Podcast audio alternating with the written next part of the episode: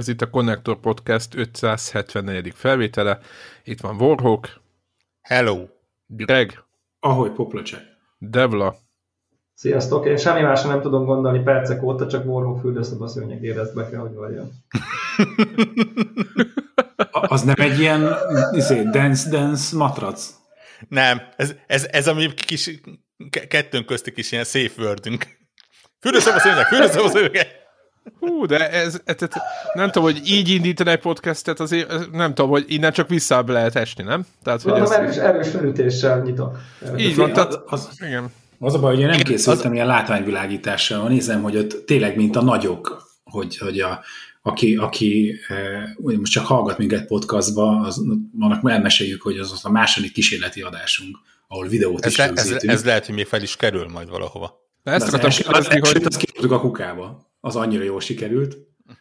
A másodikat az lehet, hogy valahol megosztjuk, de nem mondjuk ezt senkinek. De az a lényeg, hogy Zsolt készült, mint a legkomolyabb youtuberek, hátúr, kékfény, zöldfény, LED-világítás. Tehát igen, be van rendelve. Úgyhogy én most is próbálkozok mindjárt valamivel. Látszik, hogy egy pincében van zárva Warhawk, nem? Én egy ilyen rémesen kellemetlen effektel tudok szolgálni.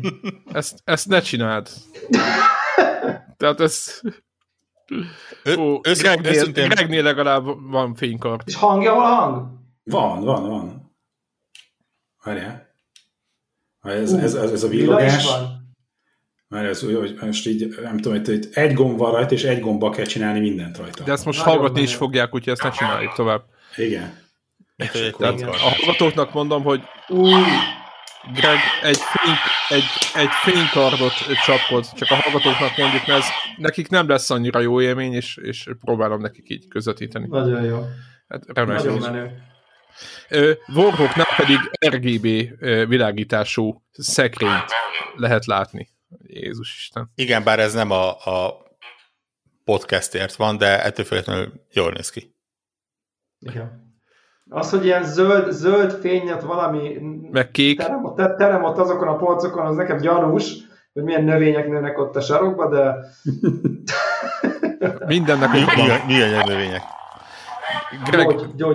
Greg képtelen eltenni a fénykört. De ez a shutdown sequence valami, hogy the war is over. Nem tudom, hogy ki mondja, hogy ez talán az uralkodónak valamilyen ilyen idézet tőle. De azt megmondom őszintén, hogy arra nem jöttem rá. De hát war never changes, nem? Az a mondás. Nem tudom. Az másik univerzum. Az egy másik univerzumban van. Ugyan már.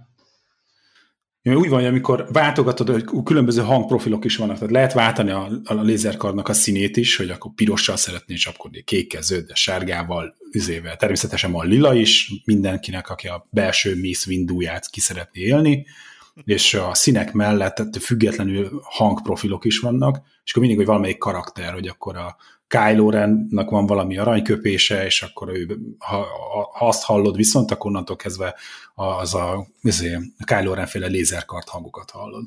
És akkor Luke Skywalker, azt megtanultam, az egy klasszikus, hogy I'm a Jedi, like my father before me. Úgyhogy azóta a 7 éves gyerek is ezt ordibálja, és úgy rongál a lakásba. Én meg imádkozok, hogy talán nem ver le vele semmit. Na úgyhogy ez az elmúlt 1-2 hétnek az eseménye, hogy beújítottam egy ilyen mi volt a marketing szöveg, hogy ez egy vívás minőségű lézerkard, hogy ez volt a pontos megnevezése. És így remélem, hogy a gyerek ezt kicsit hosszabb idő alatt fogja szétverni. Igen, éppen mondtam neked korábban, hogy nálunk elfogyasztottak egy párat. A hatalmas harcok között közepette össze-visszatörték őket, úgyhogy én csak drukkolok, hogy ezt ne zúzzák nálad, de ez csak időkérdése, ahogy azt szokták mondani. Így van. Menjünk gamingre? Mit gondoltok? Vagy van még valami off-topic, de érdekes? Hát, fürdőszőnyegekről is. Igen. Kérlek, avasd be minket ebbe a belső poénotokba. Figyelj, Borog, annyit árulja, hogy melyik univerzumhoz csatlakozik a fürdőszőnyeged, és akkor mindenki elképzelti magát. Nem, a dolog onnan ered egyébként, nagyon gyorsan végig tudjuk beszélni, csak hogy legyen egy ilyen hulláma a dolognak, legyen egy alacsony és egy magas pontja, hogy Debra megkérdezte, mi van a hátam mögött, ami kéken világít, és mondtam, hogy a Mass Effect Andromeda Pathfinder logója. Igen, erre az én fejemben ez a tücsök ciripelés volt, hogy ha ki van téve a polcra, ez most biztos neki fontos valamiért, akkor biztos nem lehet beszólni erre. Egyébként hát mondjuk igen, diplomatikusan is elég középszerű játékra. Igen, de én azért láttam, hogy tényleg egy ilyen megdöbbenéstel vegyes, nem tudom, gyűlölet és hasonló kiül az arcodra, és ezért mondtam, hogy nem én választottam, dobozba jött, nem, ez egy tudatos vásárlás volt, csak szépen világít, és mondtam, hogy viszont van szintén dobozból egyébként egy eredeti Mass Effect N7-es fürdőszobai kilépőm, ami nyilván rajtam kívül senki nem tudja, hogy az micsoda, csak egy fura feliratú. Ilyen, nekem merchandise a magyar kifejezés erre, hogy... Merch. Ez valami kósza lootboxos ajándék volt, úgyhogy nem biztos, hogy lehet boltba is venni, de mondjuk ugye van egy-két dolog, amit csinálnak. Azt a marketing meetinget, amikor így ott ülnek, hogy kellene még akkor valami merchöket gyártani. Póló már van, tudod. Így van, hogy akkor... Sapka van. Lézerkardot gyártanak Star Wars-os, az nem jó, és akkor csináljunk fürdőszoba kilépőt, mert olyan még nincs. Szerintem ez egy ilyen random generátorból származik, hogy így vannak a mörcsök, fürdőszoba kilépő, bögrek, pohár alá tét, nem tudom én, és akkor vannak az univerzumok a lootboxéknál, és akkor bekattintják, összesaföldözi, és akkor azokat legyártják. Itt a bullshit lehet valami. Tehát nagyon-nagyon vad dolgokat adnak. Kicsit sajnálom. Ötlete volt. Kicsit már sajnálom, hogy egy ideje lemondtam, meg ugye, mindegy, hosszú sztori, van valahol elrakva Skyrimos ilyen konyhai előket. Tökéletes, dobálni. Abban főzöl? Nem, el van rakva, de mondom, vannak ilyen. Mitől Skyrimos, azt elmondod nekünk? Mondom, elmondjuk, hogy Skyrim. Most lehet, hogy sárkányos, az a baj, a fantáziát. Nem, ha megégeted a kezedet, akkor akkorát ordítasz, hogy ilyen repül minden. Na, hát rajta van a Skyrim logó. Ja, azt hittem, hogy így a térdednél van egy nyilvessző. Igen, ezt akartam mondani, hogy valami bármi, ami nem csak egy Skyrim felé. Az menő lett volna. Ezt képzeltem. Az elég menő lett volna, az biztos. Olyan lootbox kéne, hogy nekem bevallom őszintén, tehát ezek a gamer merch-öket én imádom, de most megint egyébként betévedtem egy viszonylag neves budapesti ilyen geek merch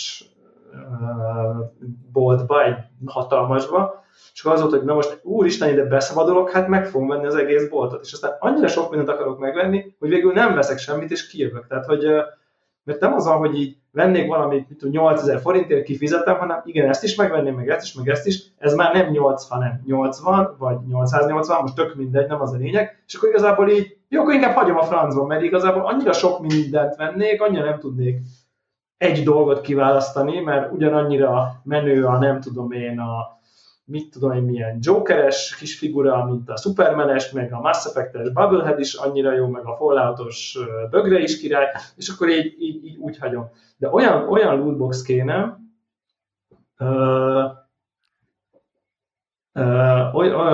olyan lootbox kéne, közben itt van egy kis mikrofon probléma, de megpróbálom ezt orvosolni, ami azt tudja, hogy hozza, de amikor hoz 3-at, és 3-at elvisz.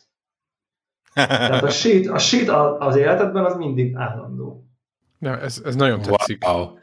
Igen, ez egy ilyen zen állapotot fönn tud tartani. Ez olyan, mint a cégeknél a flipper kölcsönzés, hogy levisznek nem céges, itt amilyen pingpongasztal, meg csocsóasztal van, hanem flipper, és aztán itt ami 2-3 havonta hozzak egy új flippergépet, és elviszik a régit. Vetésforróba kell képzelni? Ja. Nagyon, de ez tetszik. De ilyen a jobbakat hozzák, tehát nem tudom, ugye... Én nem értek hozzá, mi számít jónak. Én nem értek hozzá, én csak a Williamsnek ezeket a, tudjátok, mi ez most már a Zen Pinball csinálja ezeket az asztalokat, amikor az eredeti asztalokat megcsinálják, és én azokból ismerem a Terminátor, meg a többi, tehát én az eredetikre nem játszottam, én csak én azt tartom jónak, amiben sok pontot tudok csinálni. Hát nekem attól jó, tehát viszonylag egyszerűen működök, jó sok pont van, akkor minden oké. És akkor így ezen az elven gondolom, hogy így, meg hogy jó sokáig fönn tudom tartani a golyót az asztalon, az milyen jó. Tehát, hogy ez a mérőszám. És gondolom, ilyeneket pörretnek körbe-körbe, vagy ezt képzelem. Sosem jutottam el Pesten a pinball múzeumba. Na hát oda el kell mennünk pedig egyszer. Én is ezt szeretnénk, a gyerekeimnek is mutattam, és mondták, hogy úristen, mennyi van. Ja. Mert nem tudom, ez nem olyan, hogy tudod, szeretnék egy pinballgépet oda-haza, aztán nem olyan, mint egy, nem tudom, a Commodore 64-et, ezért csicó, hogy akkor, tudod, így félre tudod rakni, vagy az vitrínbe így elfér, és tudsz rajta kismillió játékkal játszani, hanem egy ilyen cseszett nagy szekrény, és egy játékor van rajta. Kivéve ugye azok a kijelzős pinballok, ahol váltod. Ja, de az kamu. Mechanikus kell, az eredeti, érted? Most. Én 3 perc láttam gyalog a Flipper Múzeumtól. És megnézted? Nem. Na, most szígyeld magad, de nagyon-nagyon mélyen el. De csak a Covid miatt. Igen. Erre már nem figyel, nem is válaszol erre a föltételezésre. Igen. Na, gamingeljünk? Mit szóltok? Gamingeljé. Elvileg azért vagyunk itt. Nem tudom, hogy a hallgatók is ezt gondolják el, szinte már néha már ők se biztosak benne, meg mi se.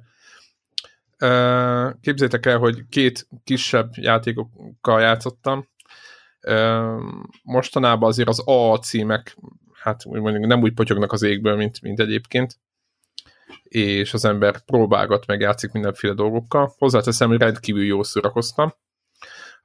Az egyik a Minit Fun Racer című játék. Nem tudom, megvan a Minitet? Mindenki végigjátszott a Greg-en kívül? De ez most egy új dolog. Igen, hogy persze, hogy új. Hát valami kalapozás céljából csinálták ezt az új verziót a játékból. Hát én megmondom őszintén, hogy nem néztem, hogy mi volt a céljuk.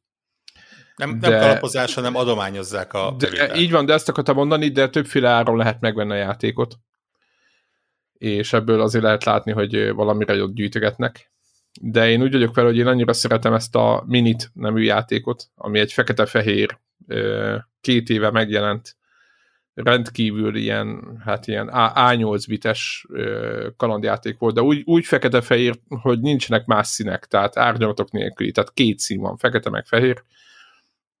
És azért, hogy volt egy ilyen Minit című játék, és ez egy kalandjáték volt, meg voltak benne ilyen akcióelemek, picit ilyen Zelda-szerű volt, csak ilyen időlimites. Én nagyon szerettem, nagyon jó volt, és ez a csapat csinálta ezt a Racer című játékot, amit $2 és $20 közötti árakban lehet megvenni, és ez egy rendkívül vicces szórakoztató cucc. Az a lényeg, hogy nagyjából egy kvarcjáték bonyolultságával rendelkezik, vagy annál egy picit talán több. Balról jobbra scrollozó pályán kell egy ilyen kis gokart-szerű cuccal menni, és először a városi pályán ilyen autók között kell ott gyakorlatilag ott, hát nem mondom, hogy versenyezni, mert nincs mivel, az idővel kell versenyezni, tehát inkább kerülgetni kell, tehát ez egy ügyességi játék. És közben ilyen coinokat felszedegetni, coinok azok abban segítenek, hogy a lejáró időt azt kitolják, illetve az összegyűjtött coinokból, hogyha meghaltál, vagy lejárt az idő, akkor vehetsz power-upot, meg sisakot, meg nem tudom mi. És a játéknak igazából az a lényeg, hogy egyre távolabb jutsz. Ugye az egyre több segítséggel egyre távolabb jutsz ezen a pályán, és ezt kvázi idézőben végig lehet játszani, bármit is jelentsen ez. Úgy értem azt, hogy ha végigértél a fő pályán, akkor utána indul egy második kör, vagy lap, ugye így hívja a játék, de nagyjából hasonló a pálya meg minden, csak kicsit talán nehezebb, és így tovább. A poénja az szerintem, hogy azon túl, hogy egy ilyen kvarcjátékszerű játékkal másodpercek alatt elrontod, vagy tök mindegy, az hogy rendkívül gyorsan pörög, rendkívül élvezetes az, hogy megnyomod és újra kezded, tehát, hogy nincs az tehát aki ezeket szereti, szerintem itt mindannyian szeretjük ezt, hogy egy gombnyomás és már megint ott vagy. Ez a típusú játék mechanika miatt folyamatosan újra és újra mész a hót egyszerű játékmenetben is. És azért, hogy vannak challenge-ek útközben, és ezek a challenge-ek gyakorlatilag úgy kell elképzelni, hogy azt mondja a játék, mint tudom, egy bitka pizzát. Tehát van egy ilyen, megnézheted, hogy miket csináltál meg, és akkor megnézed, hogy és akkor mész ezen a fekete-fehér pályán, ahogy ott kerülgeted az autókat, meg mindenféle dolgokat, meg ugratsz, meg szeregeted az érméket, és akkor meglátod, hogy jó, tényleg ott valaki fogja a pizzát, attól fölveszed, akkor fölveszi a kis figurát, mész, és akkor egyszer csak meglátod, hogy kinek kell adni, vagy hát ha észreveszed. Vagy mondok valamit, háromszor mennyibe egy boost, valamiben valami, stb. Tehát azért, hogy igazából a játék ennyi. Tehát, hogy így elmondva, egy hód primitív, tényleg annyira egyszerű mechanika meg minden. Ez a majdnem azt mondom, mobilos játék, csak mivel azért azt mondom, hogy azért nem ártanak a gombok, mert nagyon gyorsan kell reagálni néha, és szerintem touch screenen akkor valószínűleg rövid időben szétverném az egész telefont. Tehát, hogy ezt meg az előzendő inkább érdemes billentyűzettel. És ez egy rendkívül szórakoztató cucc, nagyjából olyan 2 órát fogja lekötni bárkinek a figyelmét, vagy egyet, ki mennyire unja meg. De tök érdekes volt, hogy a kisebbik fiam jött ide, és akkor itt együtt szórakoztunk vele, ilyen állokkoltunk dudát, meg ilyen hülyeségeket, semmi értelme nincs, de ilyenekkel szórakoztunk közben, és valahol így rájöttem, hogy egyébként ezek tök jól szórakoztatom, mert megnyugtató játékok. Mert annyira nem nehéz azért, hogy úgy nagyon fölbosszancs magad, de inkább vicces meg minden, úgyhogy én ezt ajánlom ezt a játékot. Nekem nagyon bejött, és Minit Fun Racer még egyszer neve, és az a poénja tényleg, hogy közben adakoznak, vagy lehet pontosabban gyűjtenek valakinek. Megmondom őszintén, hogy ebben nem másztam be, lehet, hogy ez hiba volt, de én úgy vagyok ezzel a csapattal, hogy nagyjából minden mit csinálnak, adok nekik pénzt. Mert kevésbé jót csinálni. Az egy nagyon, nagyon nehéz dolog a mai világban. Úgyhogy Minit Fun Racer, toljátok. PC-n van. PC-n van. Hát én Steam-en vettem meg jelenleg, de szerintem biztos lesz máshol is, vagy én bárhol bedomnám rá a pénzt. Aztán volt még egy játékélmény, ez meg Warhawknak köszönhető. Hát megint egy ilyen, ez egy picit bonyolultabb cucc, de ez se egy ilyen A cím. Ez a Natsuki Chronicles, ez egy bullet hell, magyarán egy lövöldözős játék, balra jobbra kell repülni és lőni. Mostan nagyon leegyszerűsítve az egészet. A poénja szerintem az, hogy hosszú idő óta szerintem ez az első olyan bullet hell, amit merek olyanoknak is ajánlanak, akik annyira nem jók a bullet hellekbe.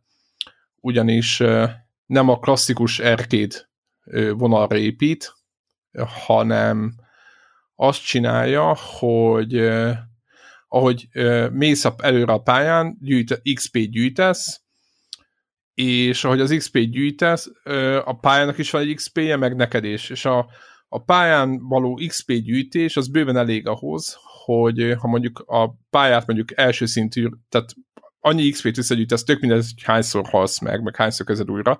Ha összejön annyi XP, hogy másik szintűre lépsz, akkor hirtelen az űrhajódnak a shield slotjai egyen megnőnek, tehát a pajzs egyen növekszik, így egyre több esélyed van. Tehát minél többet játsz egy pályán, annál több esélyed van végigjátszani úgy is, ha nem értesz hozzá, tehát hogyha nem vagy elég ügyes. Ide tartozik, hogy ugyanebből az XP mellé jön pontszám, és a pontszámból fegyvereket lehet venni, tehát így update-eled az űrhajódat. Tehát, hogyha itt arra célzok, hogy minél áhítatosabb valaki, annál egyszerűbb lesz neki a pálya, még hogyha nem annyira ügyes, akkor is, hiszen egyre erősebb fegyverzettel fog neki vágni egyre több shield felhasználásával, és előbb-utóbb meg tudja csinálni a cuccot. És emellé jár, hogy vagy így még, van még egy poén, hogy egyrészt a fegyvereket lehet így hát variálni abban a szempontból, hogy hátrafelé is, meg előrefelé is lőni. Tehát nem az a poén van, hogy mész, fölveszed őket, lelövöd a chainben, tehát láncban lelövöd az ellenfeleket, és utána azért kapsz egy pár drápot, és akkor növekszik a fegyverzeted, hanem mivel itt eldöntheted, hogy mivel lősz, ezért van egy kis mechanika, hogy eldöntheted, hogy milyen típusú fegyverrel lövöldözöl, rakéta kell, nem tudom, és ezeket összekombinálhatod úgy, ahogy a pályára éppen legjobban illik, mondjuk a hátrafele kell lőni, vagy valami. Tehát itt lehet variálni, és hogyha ezt összevetjük azzal, hogy közben nem feltétlenül nehéz a játék épp azért, mert a shieldet bármeddig tudod növelni. Így szerintem tök élvezetes lesz azoknak is, akik annyira ezekkel a játékokkal nem tudnak játszani, és ez nekem, szerintem ez egy tök nagy újítás, és ide tartozik, hogy ha megvan easy-n, akkor ugye állokkolja a normál fokozatot, a normál fokozat megvan akkor a hardot, meg az expertet, tehát igazából az lehet látni, hogy az összes bullet hellt így kellene megcsinálni, hiszen mindenki megtalálja a maga nehézségét. Tehát aki szereti a patterneket, ezeket a mintákat szépen megtanulni, az összes pontot, gyenge pontját a fő ellenfélnek tökéletesen kiismerni, mikor hova kell menni, stb. Tehát ezt szereti ezekben a játékokban, az is megtalálja maga számítását, meg szerintem azok is akik nem annyira ügyesek. És nekem nagyon bejön, nem játszottam még végig, de így a számok alapján szerintem ilyen 70-80%-on vagyok, mármint a fősztoriban a pályáknak a nagyobb részét easy megcsináltam, és egy részét normál fokozaton is. És itt jön még a poén, hogy van egy arcade mód, tehát értitek, van egy bullet hell játék, amiben van arcade mód, és az arcade mód viszont teljesen úgy működik, mint egy bármelyik ilyen R-Type, vagy bármelyik, ahol így, ahogy mondtam, power-up-okat kell felszedegetni, stb. Tehát pont olyan, mint az összes többi. És én nagyon-nagyon... de akkor miért? Arról mesélj, hogy mégis miért játszol vele? Hát én a fősztorit nyomom így, az easy-be tolom, meg normába visszafele megyek, és normában is megcsinálok pályákat. Mert én imádom a bullet helleket, csak azt nem szeretem, amikor már tudod, olyan, tehát amikor olyan szinten meg kell tanulnod ezeket az útvonalakat, meg ezeket a mintákat, hogy egyszerűen már őrület van. Tehát ugye, aki látott ilyen bullet hellt... Nem veszed elég komolyan. Igen, na, pontosan az van, hogy ott a pixel pontosan kell a lövedékek között mászkálni. Rendesen. Így van, és az a lényeg, hogy ezt easy-ben is megkívánja, csak hogyha béna vagy nem figyelsz, hogy nem érdekel, akkor azt el lehet mondjuk odázni. Egyébként hozzáteszem, hogy mivel sokszor játszok ilyen játékokkal, én nem mondom, hogy én nagyon tehetséges vagyok ezekben, csak már rengeteg ilyet láttam, én viszonylag easy-ben, viszonylag könnyen haladok ebben a játékban, tehát a normál kihívás nekem is, de én azt mondom, hogy azért például volt ez a Stereden nevű játék, amit mondtam, ez a roguelike bullet hell, ez egy jóval nehezebb cucc, és a Stereden után egy ilyen nagyon könnyű, nagyon kedves valaminek tűnik. Azért elmondok még egy poént a játéka kapcsolatban, ugye ez egy japán játék, érdemes, gondolom a nevéből kiderült, és ugye japán szinkron van rajta, ami nem opciós. És ezek a drága japánok megkérdezik, azt hiszem volt valahol, hogy akarok a subtitle-t, tehát a feliratot. Mondtam, hogy persze, hogy érdekel, hogy mi történik.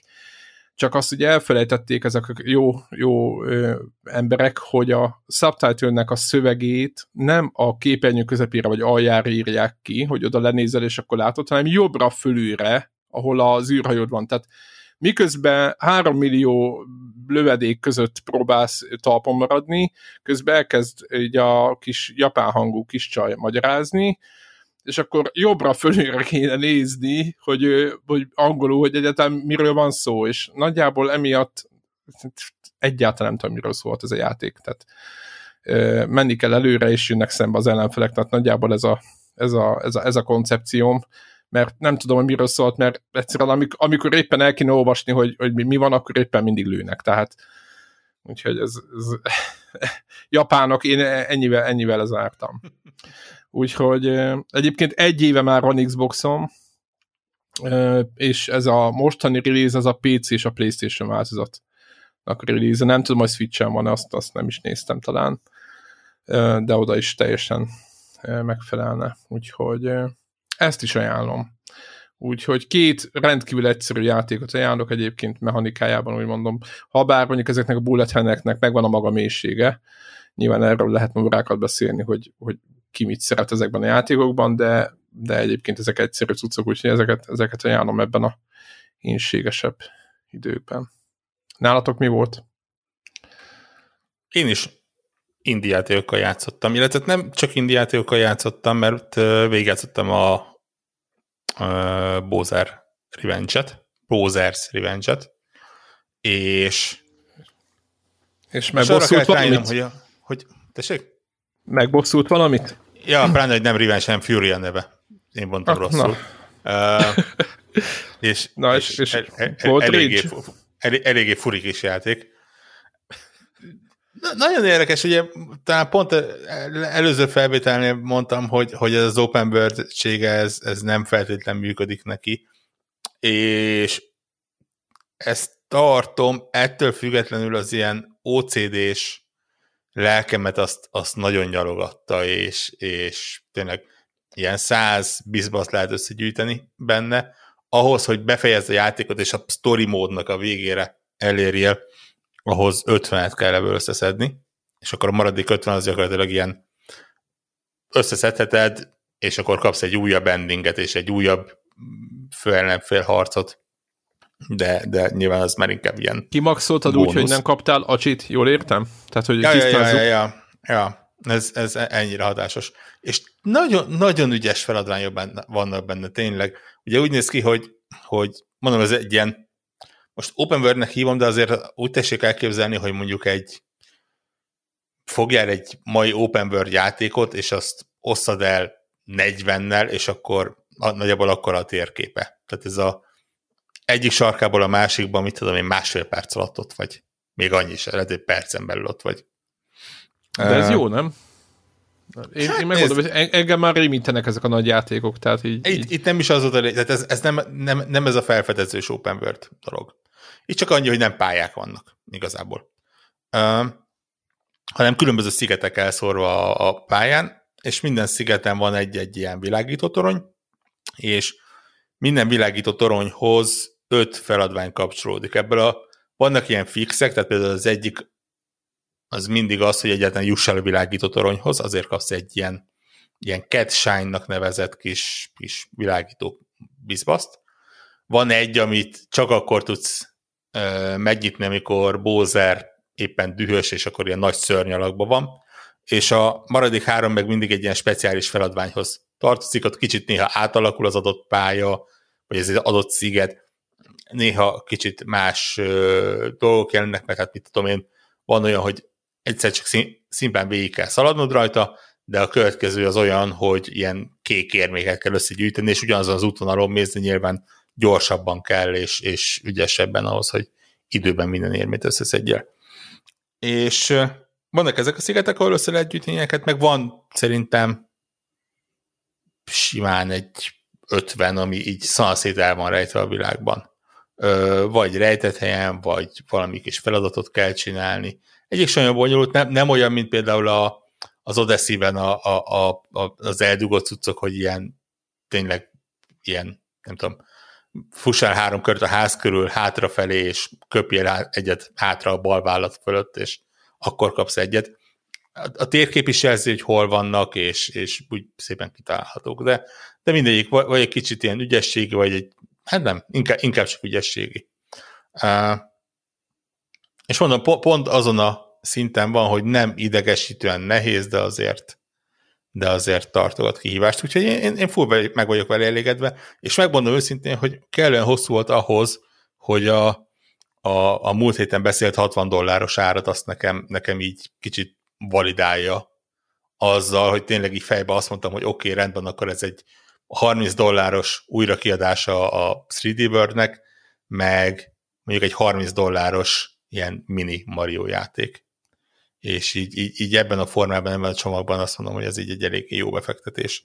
De így muszáj volt magadnak ezt így megideologizálni, hogy mitől? Nem, most figyelj, vagy csak így úgy érezted, hogy... megvettem, utána már úgyis teljesen mindegy, csak így eszembe jutott a beszélgetésünk múlt héten, és így eljutottam arra, hogy így igazából értem. Ezt lényegesen jobban értem, hogy miért adták $60 mint ahogy a Skyward Swordot fogják $60 adni, ami ugye... Még figyelj, ameddig meg nem jelent, addig most ne kézzük. Értem, amit mondasz. Én is néztem az összehasonlító videókat, hogy egész pontosan mi fog itt történni, de az, hogy nem lesz mozgásérzékelés, ezt megcsinálják normálisan, és kiadnak egy Zelda játékot, ami gyakorlatilag kicsit a klasszikus elveken megy, nekem az így legitimizálta. Nyilván ha remaszterálnék, az lenne az igazi, de hát ez van. Igen, és ugye ez az, hogy nincs benne mozgásérzékelés, vagy van benne nem mozgásérzékelős mód, és az is egy olyan feature, hogy hát bakker, mert van egy olyan gépetek, ami nincsen mozgásérzékelés. Tehát meg van egy olyan módja a Switchnek. Igen, tudod, tehát a másik lehetőség az lehet, hogy a vásárlóitoknak a, mit tudom én, negyede nem tudja használni a játékot. Nyilván megcsináljátok mozgásérzékelés nélkülire. Hát muszáj, mert ott, hogy ott a Switch, akkor mind a két opciót be kell építeni a játékba, tehát nincs opció. Ez nem egy opció, hanem ez egy kötelező. Ja, na mindegy, ott már kicsit én is úgy kicsit sósabb vagyok. Majd mész te is horgászni, azt hiszem a Plastik Józsi ment horgászni, nem? Ő volt az, aki a Skyward Swordban gyűjtögette a halakat? Nem emlékeztek, hogy nem tudom, Plastik Józsinak volt valamilyen... Bármikit elég tőlem. Tehát, hogy igen, volt valamilyen 1/100 az esély, és akkor ilyen volt valami streamje, hogy ilyen órákig ott horgászott. Nem biztos, hogy abba volt, lehet, hogy az Okrinában, az Debra tudja, hogy abba volt a horgászás, nem tudom, mert ezeket így nem... De hogy biztos, hogy órákig ült egy hal miatt, és az tuti. Igen, az kitelik tőle. Hát igen, komolyan veszi, nem bohóckodjál. Na, szóval ez volt a heti nem triplás, illetve nem, ez volt a heti triplás kategória, és ezeken kívül én is mindenféle indie-be kezdtem bele. Az egyik az egy szintén Devolver játék, ugye, mint a Minit. Ez az Olia nevezetű akciójáték, amit én tévesen Metroidvania-nak hittem, de ez nem az, ez egy full akciójáték. Viszont annak passzott jó. Tehát így egy ilyen nagyon fura japán beütésű világ, nagyon fura lényekkel, nagyon fura felépítéssel, nem tudod, hogy most ez mi, hogy merre, és ugye a fő mechanikája az, ugye ez egy 2D-s platformer / akciójáték, aminek igazából a fő gameplay loopja az az, hogy van egy szigonyod, amit ha eldobsz, akkor egyrészt vissza tudod magadhoz rántani, ami nyilván mondjuk csatákban vagy ilyen smikben tud segíteni, másrészt oda tudsz hozzá teleportálni. Ami meg ugye a közlekedést segíti, igen. És ezt használja ki nagyon ügyesen a játék. Én tényleg rendkívül elszórakoztam bele, majdnem ki is ezreztem, és megmondom őszintén, elgondolkodtam rajta, hogy újra végigjátszom. Szóval nem hosszú egyébként, szerintem egy ilyen 4-5 óra nagyjából. Én a demójával játszottam egy fél órát, abból sejthetem, hogy kb. Azt kell várni végig, csak egyre nehezedő ellenfelekkel, vagy... Nem se az ellenfelek nehezennek, igazából nem egy nehéz játék egyébként. Kicsit szerencsédnek is kell lenni, én úgy is éreztem. Még miatt. Csak az se. Egyszerűen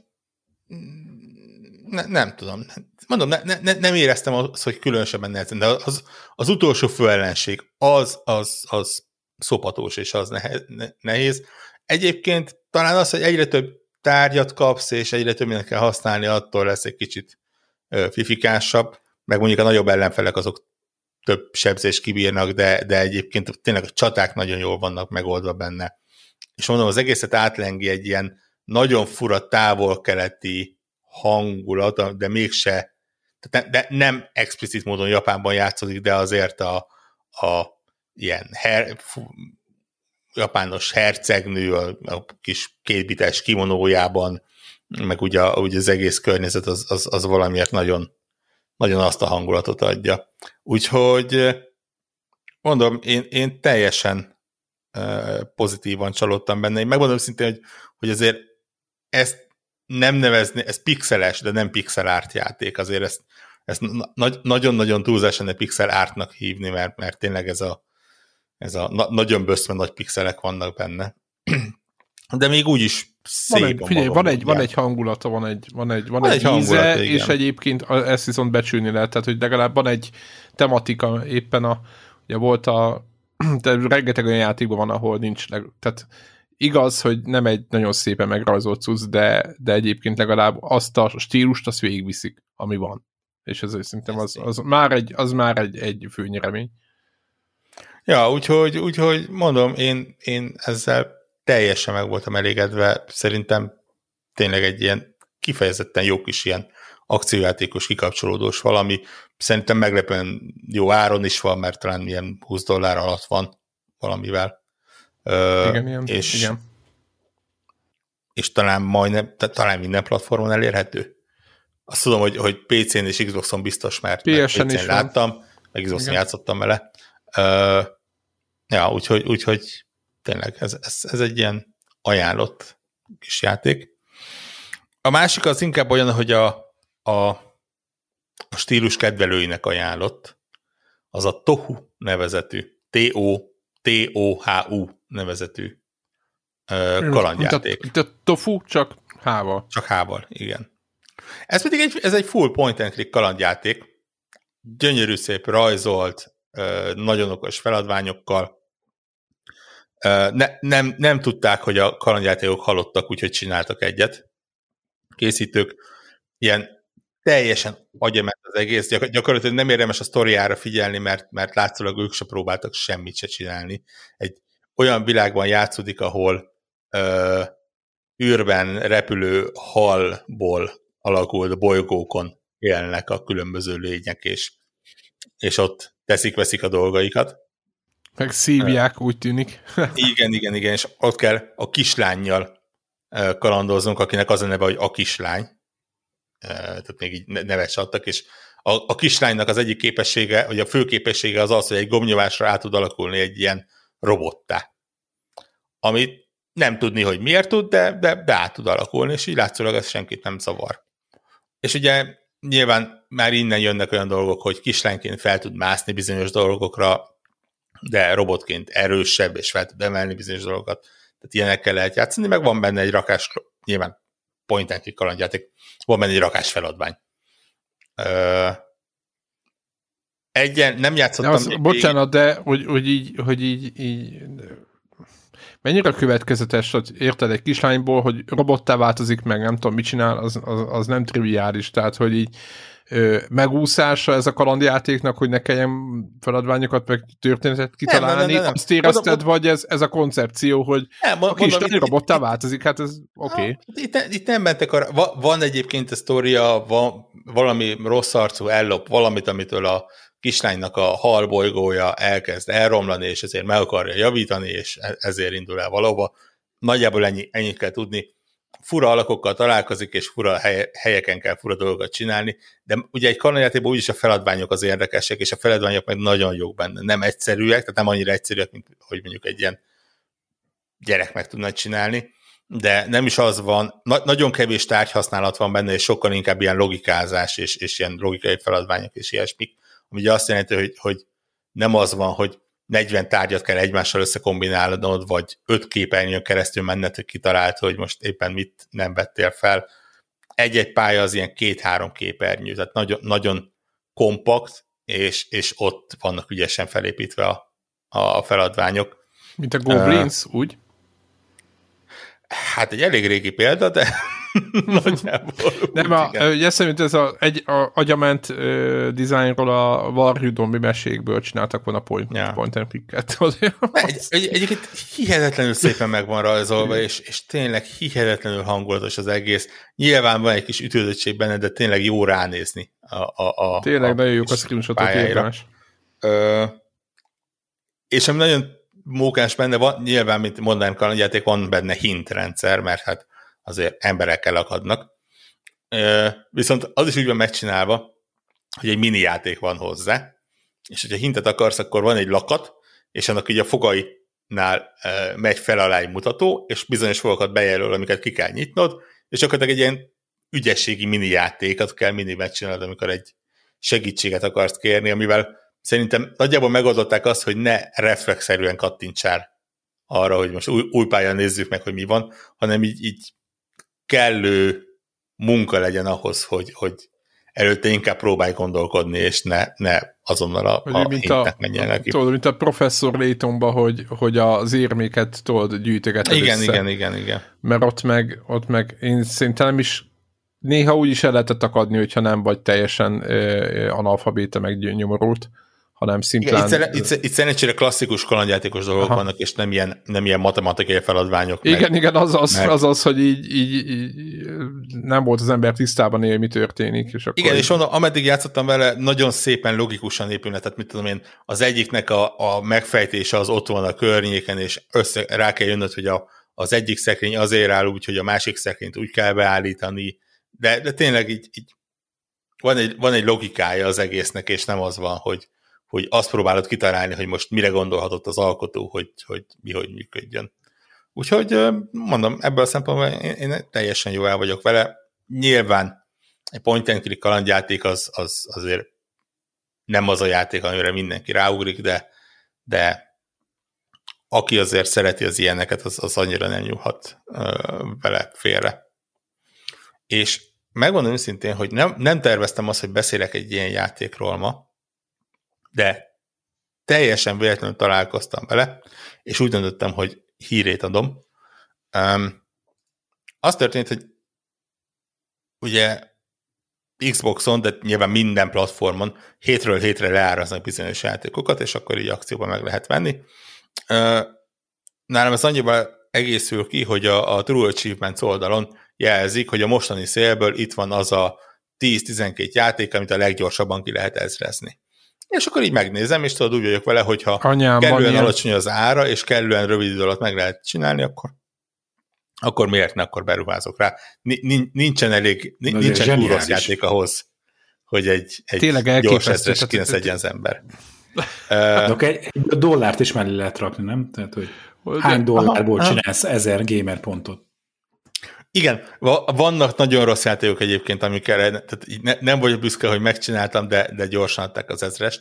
Ugye az egyik, amit egyébként nem csináltam meg, a leghíresebb példája a Xbox 360-ra megjelent Avatar játék, ugye az animés Avatar játék, ami egy komplett játék egyébként, tehát így van eleje, vége, sztoria, de kereken 5 achievement található benne, és mind az 5 az olyan, hogy tudom én, érj el 10-es kombót, 20-as kombót, 30-eset, 40-eset, 50-eset.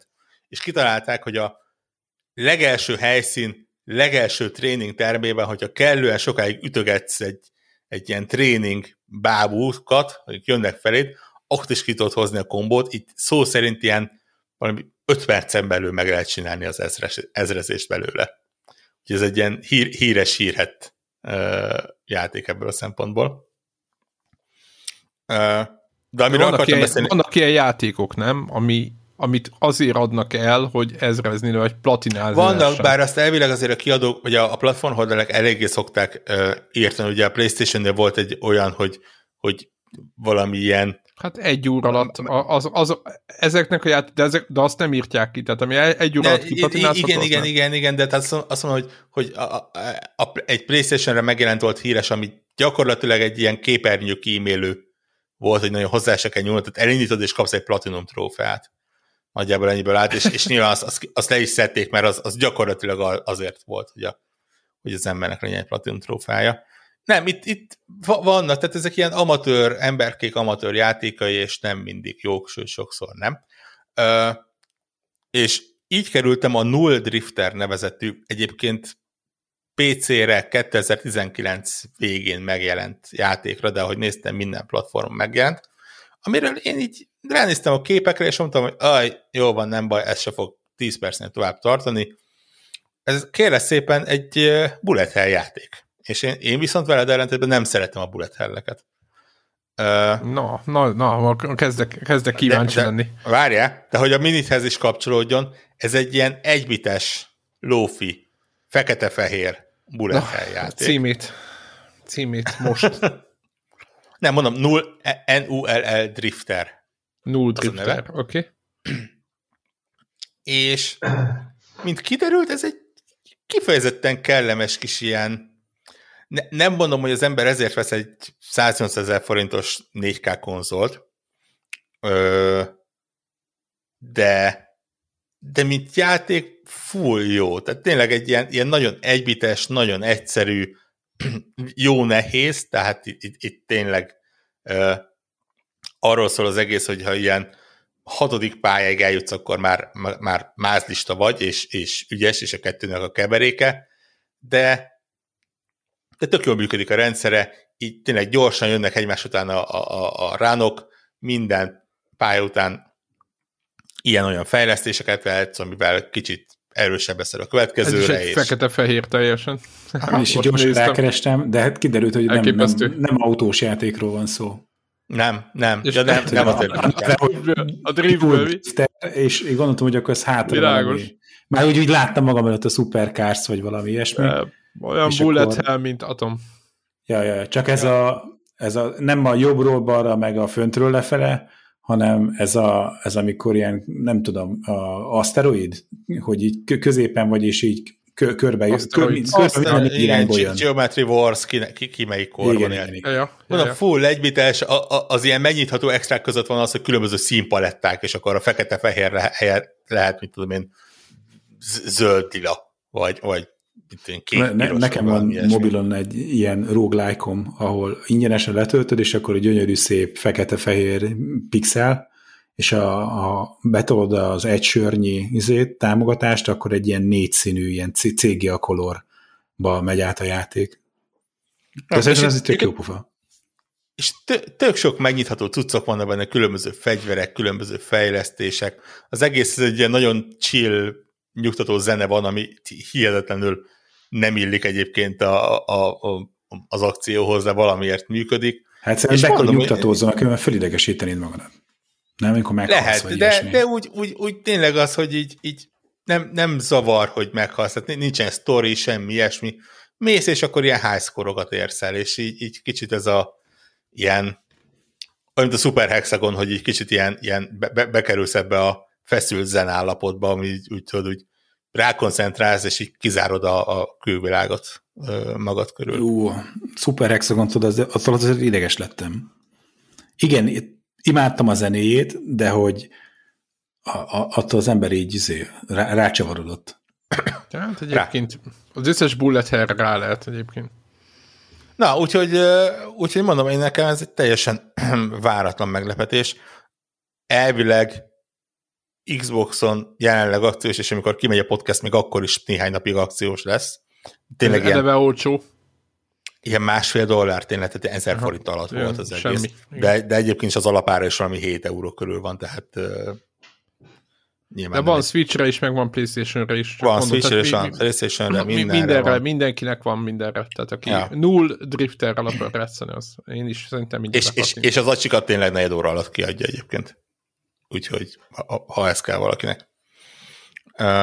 De mondom, én full meglepődtem rajta, és nem hittem, hogy ma egy ilyen olcsón vett, könnyen ezrezős játékról fogok beszélni, de ez kivételesen bejött. És tudok 3 másik olyanról is beszélni, ami nem jött be, de azokat inkább kihagyom.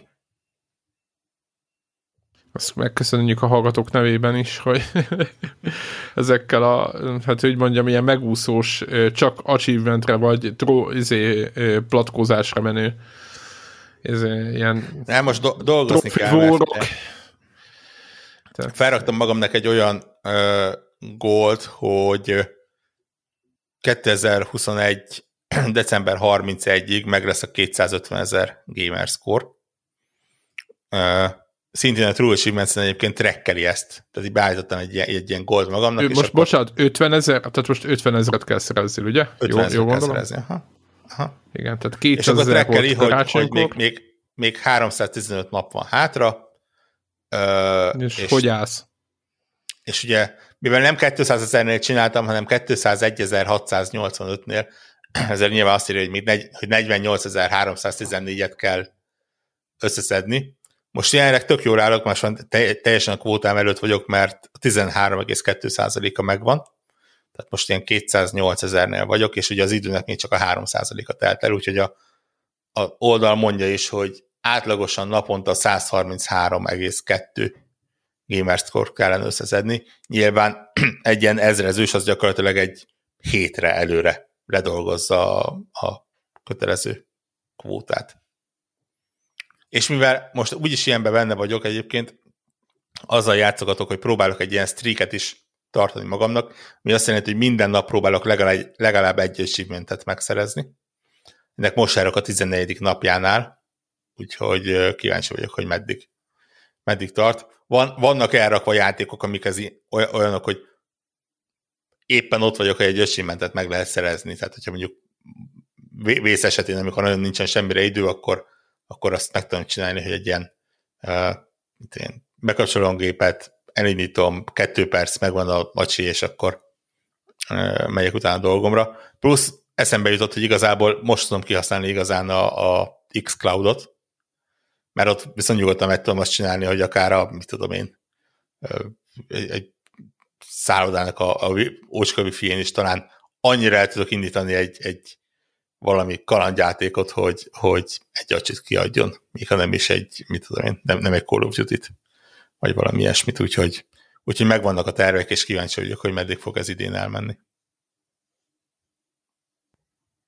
De a 250k-ból az, amit pluszt akar szerezni, vagy abból megvan már fele? 250-re akarok menni. Tehát 50 000 akar. Egy játék fúra 1000. Tehát így ezeket az arányokat kell nézni. Itt az akkor azt jelenti, hogy 50 játék 365 nap alatt mindegyik napra jut mennyi? 7 nap. Ja, hetente játék. Ki kell maxolnod egy játékot, vagy 3, igen, de most ugye négyet, csak így. Az a baj, hogy az ilyen könnyen ezrezhető játékoknak a száma azért erősen véges. Ja. Tehát azt megnézted a számokat? Tehát, még hogy ekkor a kutatást végeztél, mielőtt kiálltál a projektek.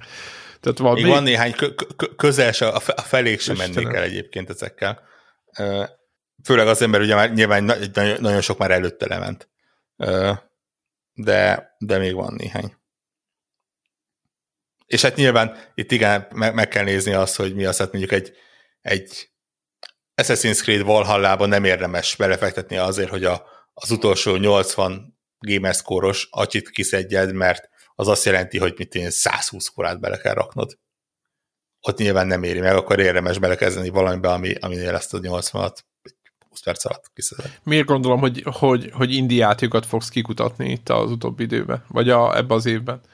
Ugye az a megjelenésekből eléggé, hát nem azt mondom, hogy gyengén leszünk elátva, de nem fogunk dúskálni idén. Én azért annyira nem aggódok. AAA-ba se, AA-ba se. Meg hát nyilván azért a Game Pass az egy eléggé jó segítség ebben az esetben. Mert hogy nem kell kutatgatni, gyakorlatilag havonta eléd raknak 1,5 tucat játékot. Akkor hajrá! Többiek? Debla? Neked volt gaming? Én csak Call of Duty-zok. Az kemény. Hova jutottunk? Hát igen. Ez a kemény. Igen? Csak azt akartam kérdezni, hogy van-e valami terv, amikor így leülsz. Tehát tényleg csak az van, hogy leülsz, és ami jön, azt így húzod, ravasztasz, kész, vagy van valami fonal, ami mentén játszol, hogy nem tudom, kimaxoljam az összes üzét, valami, nem tudom. Azt figyeltem meg, hogy hasonlóan Call of Duty-zok, mint Hearthstone-ozok. Tehát az a cél, hogy az épp aktuálisan futó meta, az ki legyen gyúrva. És akkor ugye a meta, az ugye általában ugye a Warzone... A season? Vagy... Nem, hanem ugye a... Tehát mivel... A season-t maxolni? Season nem a season, hanem hogy az adott mondjuk, a, nem tudom, általában mondjuk nyilván a Warzone-nak van így külön metája, nem a, nem tudom én, Cold War multinak, hanem ugye a Warzone-ban van, hogy na, bepatchelték, és akkor ez a gán most akkor 6 pixellel jobb, mint a nem tudom, most ez a menő. És akkor így azért multizok, hogy akkor Warzone-ba az adott fegyver, az nem tudom, minden attachment ki legyen nyitva, és akkor amikor Warzone-ozunk, akkor azzal tudják menni, ami elvileg. Azon nem újja, hogy nem a legjobb van a kezemben. Így, igen, és most már azért ott vagyok, hogy most már így a loadout dropnál, ugye, amikor nem az van, hogy lootolod, amit találsz, hanem kvázi a saját fegyvereidet. Viszont a sajátodat. Az már nagyságrendékel jobb, mint bármit, amit találok. Aha. Tehát hogy az őrületes előre. Hát, meg is szokja az ember, tudod. Tehát, hogy így, nem, meg tényleg, meg, hát elment abba az irányba, hogy mondjuk azzal, hogy a Cold War-os fegyvereket behozták, tehát, hogy tényleg sokkal jobbak a te fegyvereid kinyitva, mint amit találsz az utcán. Tehát tényleg, de hát nem. Tehát nyilván objektíven... itt ráirányítják a usereket, hogy inkább azért jó lesz, ha bedobod egy szapénzt. Ugye tök érdekes volt, hogy az előző Modern Warfare-ben, ott ugye ezek a attachmentek így kicsit ehhez hozzáad, az levon, tehát egy ilyen balancing act volt. Na most itt a Cold War-ban inkább az van, hogy így mindegyik hozzáad, főleg így a kimaxolt fegyver utolsó attachmentjei, az ilyen win gombok mindegyik az adott fegyvernél, tehát ami hát nyilván arra viszi az embereket, hogy akkor egyrészt, hogy vegyék meg a Cold War-t, másrészt, hogy nem tudom, állókolják, de amúgy nem álltam én rosszul, meg most a pár fegyverről beszélünk, és akkor mindig akkor van épp valamit állokkolni, meg épp tovább, és akkor ha egyedül játszom, akkor veretek pár multit, ha meg többen, akkor meg így ezt a Warzone nyomatjuk, és tök jó kis ez a Rebirth mód, ez nagyon vicces, hogy egy ilyen leszűkített, kondenzált Warzone, tehát hogy akció is van, pörög, gyors, nem az van, hogy így 20 percet lootolsz, azt egyszer előttek, mert elfetté balra nézni a sarkon, tehát sokkal jobban pörög, meg élvezetesebb, és igazából folyamatosan esel vissza egy pontig, és csak a teljes csapatot kiírtják egybe, akkor van game over. Szóval csomó okos játékmód van, és akkor most igazából ez megy. Picit ilyen comfort gaming ez nekem, nincs semmilyen, alig várom, hogy leüljek, és akkor nem tudom. Most így el vagyok vele. Ami érdekesebb kapcsán, hogy már itt írtok a Telegram csatornán, van egy ilyen nyűgöm, hogy most lett külön kis dolgozószobám nekem is, és most itt a nagy dilemma, hogy ugye az előző lakásomban, ott az íróasztalom, meg a kanapé nappali rész, az egy kábellel áthidalható távolságban voltak, ezért mondjuk a PC-m az a tévéhez volt közel, és egyébként egy hosszú DisplayPort kábel oda ment a monitorhoz, tehát amikor asztalnál ülő egér keyboard játékra vágytam, akkor azt is meg tudtam csinálni, de amikor nem tudom én, HDMI 2.1, 4K, HDR, minden is, akkor ott volt a tévé mellett a gép. És most viszont külön szobák vannak, nem reális, hogy mind a kettő meglegyen, és most így nem tudom, hogy így mi legyen a PC helye. Igazából. Tehát most ez eléggé baj vagyok vele. Igen. Nyilván a nappali résznél ott az a pozitív, hogy ott már egy olyan kijelző van, ami nem tudom, kb. Tökéletes, viszont a asztali gaming, íróasztal gamingnél meg nincsen gaming monitor, ez egy 75 Hz-es, bár ívelt, ultrawide, nem erre van, tehát lehet vele. Munka. Ez egy munka dolog, nyilván, tehát, hogy mondjam, a 75 Hz önmagában ugye nagyon belimitálja a GPU-nak, ami ki tud jönni belőle, ami nyilván ilyen 100 plusz FPS.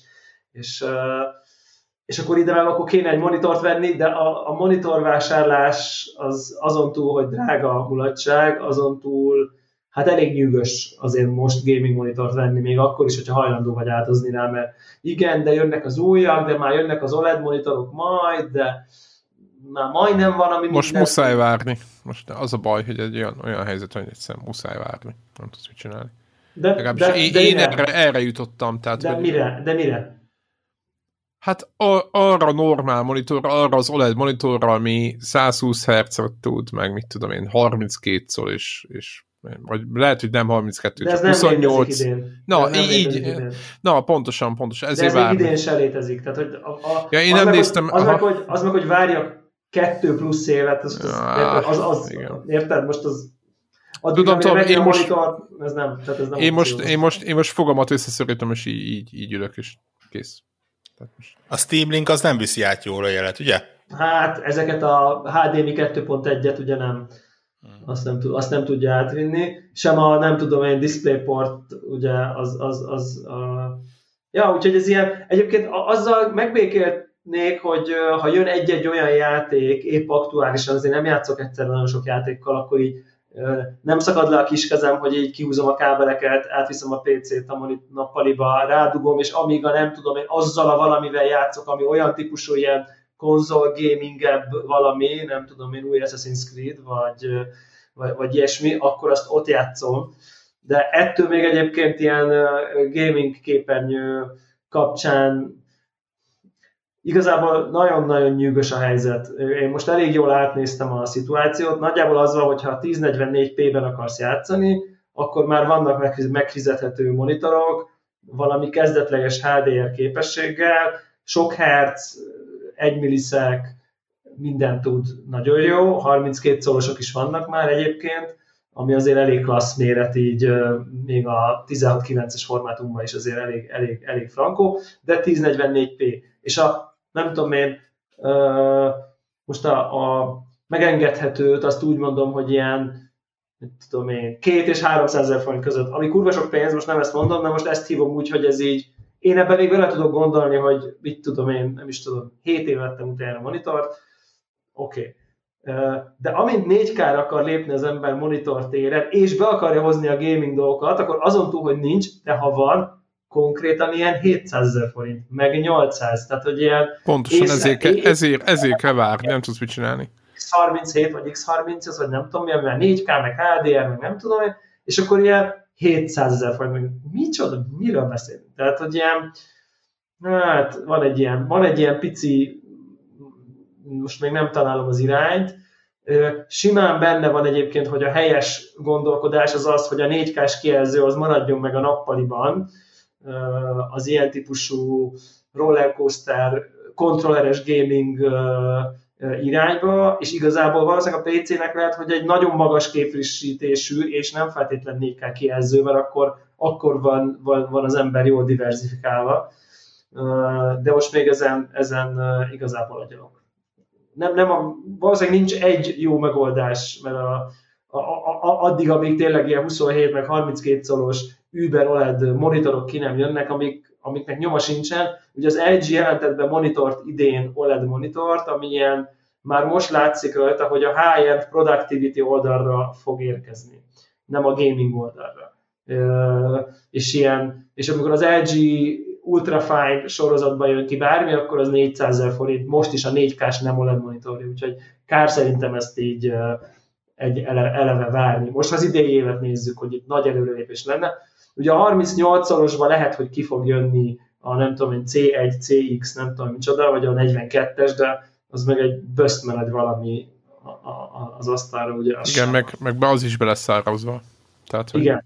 Vagy elengeded, veszel olyat, ami nem tudom, arra optimizál, ami neked legfontosabb. Ha dolgozni akarsz vele, akkor valószínűleg mondjuk 4K, igen, tehát itt, hogy és 60 Hz, és megveszed ennyiért, vagy ha neked gaming kell, akkor mondjuk veszel egy 1440-eset, amit tud 120-at, és aztán majd 175-öt tudnak most a 1044-t. Na, tehát igen, épp ugyanezt akartam mondani, mint Greg, hogyha ennyire, tehát hogyha a herc ennyire, tehát a képfrissítés ilyen prióba van, akkor told föl. Hozzáteszem, hogy én... Mondom, hogy a hardware szeretném kihasználni. Én most, igen, világos. Teljesen, hát most van egy ilyen vasat, nem tudod kihajtani, tehát a 60 Hz-es monitor az gátolja magát az eszközödet. Bányászál bitcoint, az kihajtja. Így van. Hát most már, igen. És hozzáteszem, hogy én, hogyha találnék 4K, ami 60-at tud, mert nekem egyébként jelenleg én továbbra is azt mondom, tehát én úgy vagyok, hogy nekem elég, meg a PlayStation nem fog többet költeni PC-n meg. Ja, abszolút, de egyébként a PlayStation is ki tud hajtani, de nagyon buta grafikával 120, úgy meg nem vágyom rá. Tehát, érted? Arra 120-ra nem vágyom, ahogy az kinéz. A checkerboarding de nem, csak nem is tudod, nem is tudom mi ez, az a kódban valahogy, na, ocsmányul néz ki, tényleg, mint egy ilyen korai PlayStation. Tehát aki látta, tudja milyen, olyan, mint a Dirt 5, meg ezek, ami tud 120 FPS, ezek a játékok csúnyák. És ezen a szinten, akkor inkább 60 Hz, de az a monitor sincs, ami HDR mondjuk 600 vagy 700, tehát egy jobb HDR, plusz 4K. 600-an meg 1000, nem? 600-an meg 1000. Igen, tehát hogy nem néztem egyébként, de hogy plusz 4K, tehát ez a monitor se létezik jelenleg, nem. Hanem... talán láttam nincs. Hát de ilyen 379 000. Na, pontosan erről van szó. LG-nek van egy ilyenje, ami ezeket mind tudja, hogyha 60 Hz elég, akkor van kompromisszummentes LG monitor már 4K-ban. Jó, de 379 000 forint a TV-met. Hát, de hogy...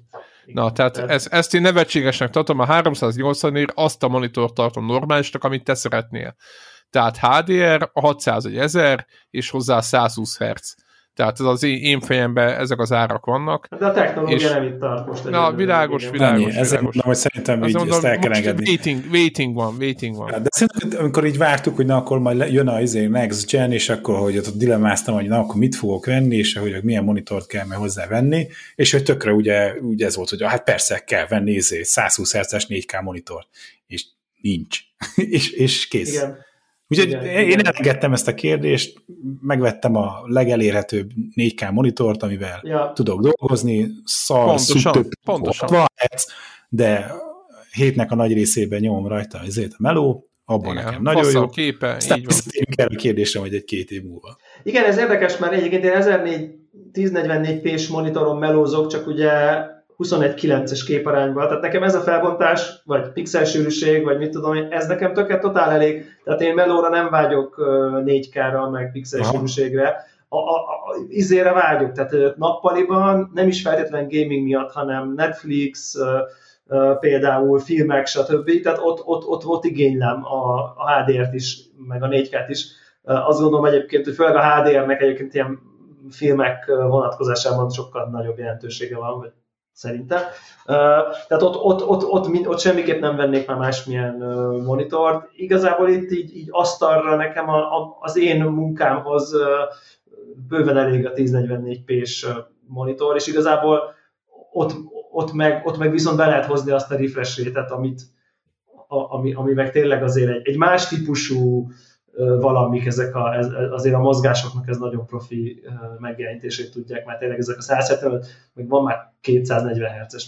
Sem mondom, hogy a 240 Hz az inkább 1080p-s, de az a lényeg, hogy most már IPS paneles kijelzők is vannak, amik 175 Hz-et tudnak 1044p-be, ami azért viszonylag újdonság, eddig az IPS-ek azért tényleg ilyen 70 Hz-esek voltak, meg 75, meg 60. Tehát van azért itt fejlődés, lassú, és még azért mindig nem olcsó, és akkor még mindig itt ödöngök, hogy akkor most akkor nem tudom én, mi legyen, mi nem legyen. Igazából az egész azt triggerelte, bevallom őszintén, hogy most a költözés kapcsán előkerült az a monitor, amit még a legelső 6 évvel ezelőtti gaming PC-n vettem, ami egyébként egy 27-es, 27 szalos, 1044p-s, ugyan VA paneles, de G-Sync-es, 144 Hz-es monitor. És csak így bedugtam így a PC-t így kíváncsiságból, hogy egyébként milyen 144 Hz-en, 27 colon klasszik monitoros PC gaminget nyomni, amit már az elég régen nem volt el szerencsém, mert ezen a mostani kvázi 75 Hz-es meló monitoron, ezen általában ilyen stratégiai játékokat játszottam, meg mit tudom én mit, tehát igazából egy ideje már tévé játszom ezeket az akciójátékokat, és azért nyomtam egy körkodot így 144 Hz-en, G-Sync-kel monitoron, és hát azért eléggé adta. Tehát így nagyon jó volt. Egész más játék. Nem? És azért is egész más, mert egyébként ott van nekem lapboard, meg kanapé, meg egér, és tudok tévén is egérrel, meg billentyűvel, de azért nem ugyanaz a fókusz, tehát a fókuszod nem ugyanaz, ha ott ülsz egy asztalnál, le vagy ülve rendesen, nem tudom én, ez egy más típusú élményes. Élmény, így van. Nem, ez tényleg. Más típusú játék, hogy leülsz egy rendes székre, és akkor ott leülsz, nem tudom, felveszed a fülhallgatót, nem tudom, mint amikor beheversz egy fotelra, és ez egy teljesen nem jobb, nem rosszabb, más típusú játszás, és most egy kicsit itt ödöngök, hogy akkor mi legyen majd azon hallgatókat, akiket nem triggereli végtelenül, hogy én épp mire szórom el a pénzemet, milyen drága hardware-ekre, azon kedvében beszámolok, hogy lett-e valami előrelépés. Szerintem sokkal több embert érdekel, mint akit. Ja, de egyébként, ha bárkinek van jó tippje, akár konkrét típusra is, hogy mondjuk így 32 szalon mit érdemes venni, hogyha akkor a szempont az, hogy legyen magas képfrissítés, és mindenféle gaming feature-ökkel legyen ellátva, HDR közepesen nem szempont nekem most itt egyébként. Tehát, hogy ha tudja, nem tudja, nem érdekes ez. Mert tényleg, hogyha ilyen vizuál orgia játékról van szó, akkor megfogom, felemelem, kiviszem a nappaliba, és akkor egy hétig ott van, és akkor végigjátszom vele azt, amit ott kell végigjátszani vele. Ja. Na, ez a ez a dolog. Igazából a Hearthstone-ba kóstoltam még én is visszafele, egyelőre még barátkozunk újra. Ja. Én, amit a múlt héten emlegettem még, az a Nighting Plus nevezetű mobiljáték. Ez, ami ilyen Zelda klón, mondjuk. Az lehet műfai meghatározás, hogy igen, és jó pofa. Így szeretem eltölteni vele az időt. Tehát így, az frusztrál, hogy hívják, a virtuális D-pad, hogy akkor hogy meg mind megy. Már megfogadtam magamnak, hogy azt lesz a következő, hogy megpróbálom rákötni a PlayStation-nek a kontrollerét Bluetooth-on. De hogy ilyet még sosem csináltam, és az egész valahogy a gondolat, hogy a telefonra rákössem a kontrollert, és akkor hogy fogok játszani, vagy nem tudom, hogy gumipókkal... támogatja, érted? Igen, csak hogy, tehát, hogy ami gumipókkal ráfogom a üzét, na mindegy. Szóval ezt még nem találtak, tehát hogy ez konkrétan... Nincsenek nálatok nyitva ilyen műszaki nagyobb boltok? Nagyjából ilyen, hát itthon szerintem ilyen 2000 forintért már kapsz ilyen csatot, amivel egyik felét ezt a kontrollerre ragod rá, másikban meg a telefon. És akkor direkt van, azt nem kell vennem egy egész Z-osztályú kontrollert, aminek van telefonfoglalata, hanem van olyan, hogy egyik fele telefon, másik fele meg Z-duások. Aha, ja. Hát most nem duások, nem hiszem, hogy tipikus, de még az is lehet egyébként, hogy tipikusan duásokra is csinálnak. De én láttam már ilyen csatot, amivel itt tényleg rácsatolod. Ne a telefon oldalról nézed, hanem a duásokra. A duásokra veszed a telefontartót. Vágom. Azért kérdeztem, hogy van ilyen, hogy a duásokhoz. Duások esetében mondjuk lehet, hogy az lehet probléma, hogy ott ezért a tapipadot elkezdi izgatni. Ja. Mert az régen volt ilyen, néha ez így szembe jött, hogy tudod, hogy Apple által lepecsételt, jóváhagyott, támogatott kontroller, és akkor ott van a foglalata a telefonnak, de hogy az így nyilván így nem volt az opció. És akkor ilyenkor persze gondolja az ember, hogy lehet, hogyha lenne Apple TV-n ugyanez a játék, akkor lehet, hogy akkor használnám a PlayStation kontrollert, és játszanám Apple TV-n. Mindegy, szóval ez így tök messzire vegy, és ilyen nagyon mély ez a gödör, amiben nem feltétlenül akarok bemászni. Csak így néha a frusztráció, hogy simogatom a képernyőt a D-pad helyett, az néha ennyire beteg gondolatokat szül. De egyébként maga a játék, az meg nem tudom, király, nekem tetszik a zenéje, az art style, az olyan, ami miatt ugye letöltöttem, nagyon király. És nem olyan nagyon buta, nagyon leegyszerűsített, tehát hogy kicsit tudod, ilyen figyelni kell, hogy akkor ha várja, vissza kell menni 3 szobával ezelőttre, hogy akkor ott van valami hint avval a kapcsolatban, hogy itt melyik oszlopokat kell megnyomogatni. Tehát, hogy így figyelni kell, akkor közben arra figyelni kell, hogy a dungeonben haladsz egyre lejjebb, hogy mikor váltottál szintet. Tehát, hogy az ajtó, amin kilépsz, az lépcső volt-e, és akkor a fejedben a térképet össze kell tudni rakni, hogy hol a túlóba jársz. De nem, ez hívások. Ja, de hogy ezt nem mondanám a játéknak, hogy ez gyengéje lenne, vagy ez hibája lenne a játéknak. Szerintem ezek adják a kihívás részét a sztorinak, hogy így fejben össze kell tudnod rakni a térképet, hogy hol jártál, hol nem jártál, mikor, mit láttál, olyan információt, ami aztán egy későbbi résznél szükséges ahhoz, hogy ki tud nyitni új pályaszakaszokat. Mindegy, szóval, hogy most még így nagy a szerelem, a fiam 7 évesen is megpróbálkozott vele, ő neki ez a rész, ez a türelem része, tudod, hogy megfigyelni, hogy itt a padlóra föl van festve egy minta, ha ezt megjegyezted, akkor a dungeonnek a túlsó szélén ugyanazt a mintát kell valahogy milyen módon eltáncolni, hogy ez még nem állt össze, de hát majd most tanuljuk együtt ezt a játékstílust. Érdekes mondom, hogy sokkal jobban boldogult, emulátorról játszottunk tévén. Ugye ez egy másik ilyen történet volt, ez még szerintem tavaly tavasszal csináltunk, illetve lehet, hogy még korábban, hogy a Raspberry Pi-on futott a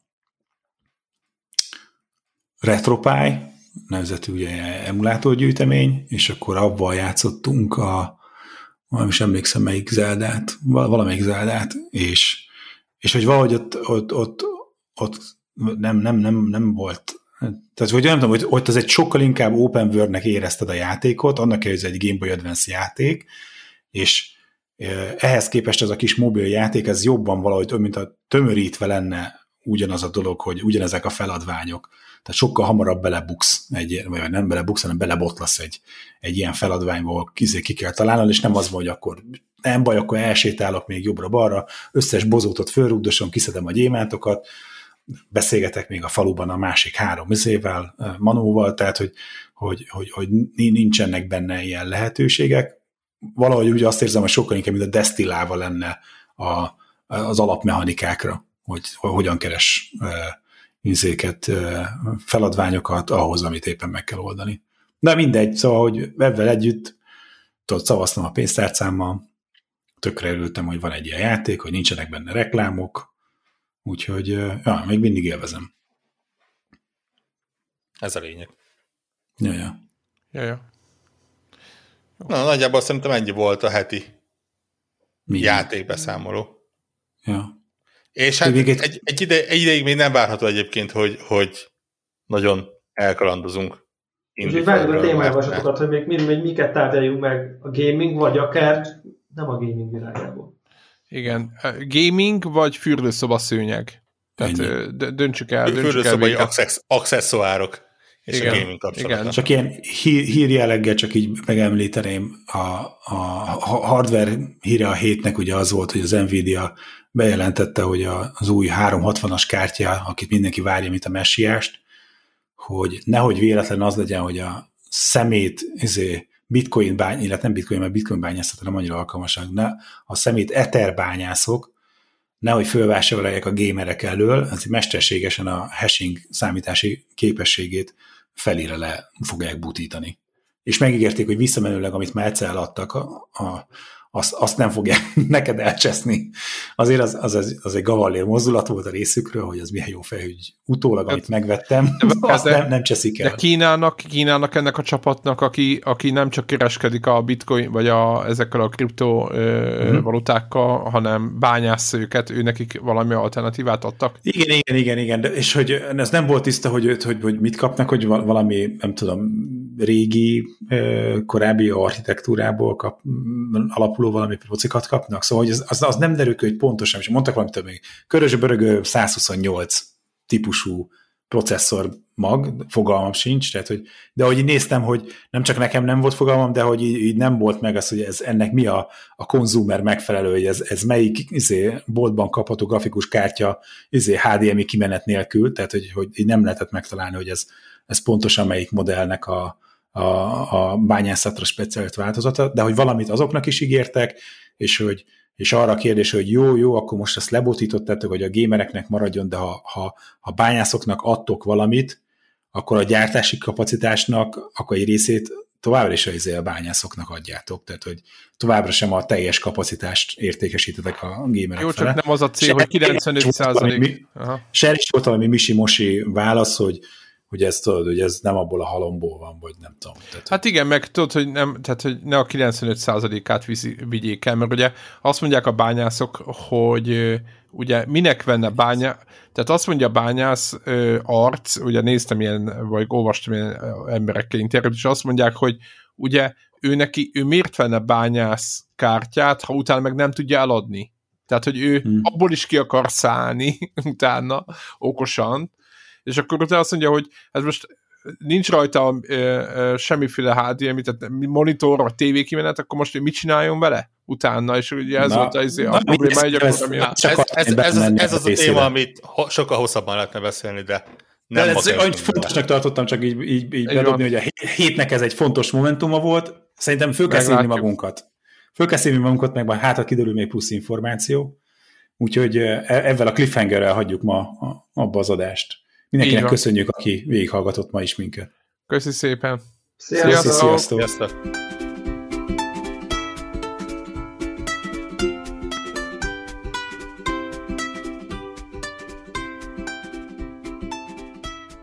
Köszönjük minden Patreon támogatónak a segítséget, különösképpen nekik.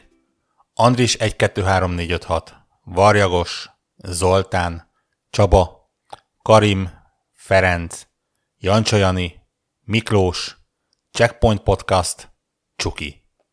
Amennyiben ti is szeretnétek a neveteket viszont hallani, a patreon.com/connector_org oldalon tudtok a podcast támogatóihoz csatlakozni.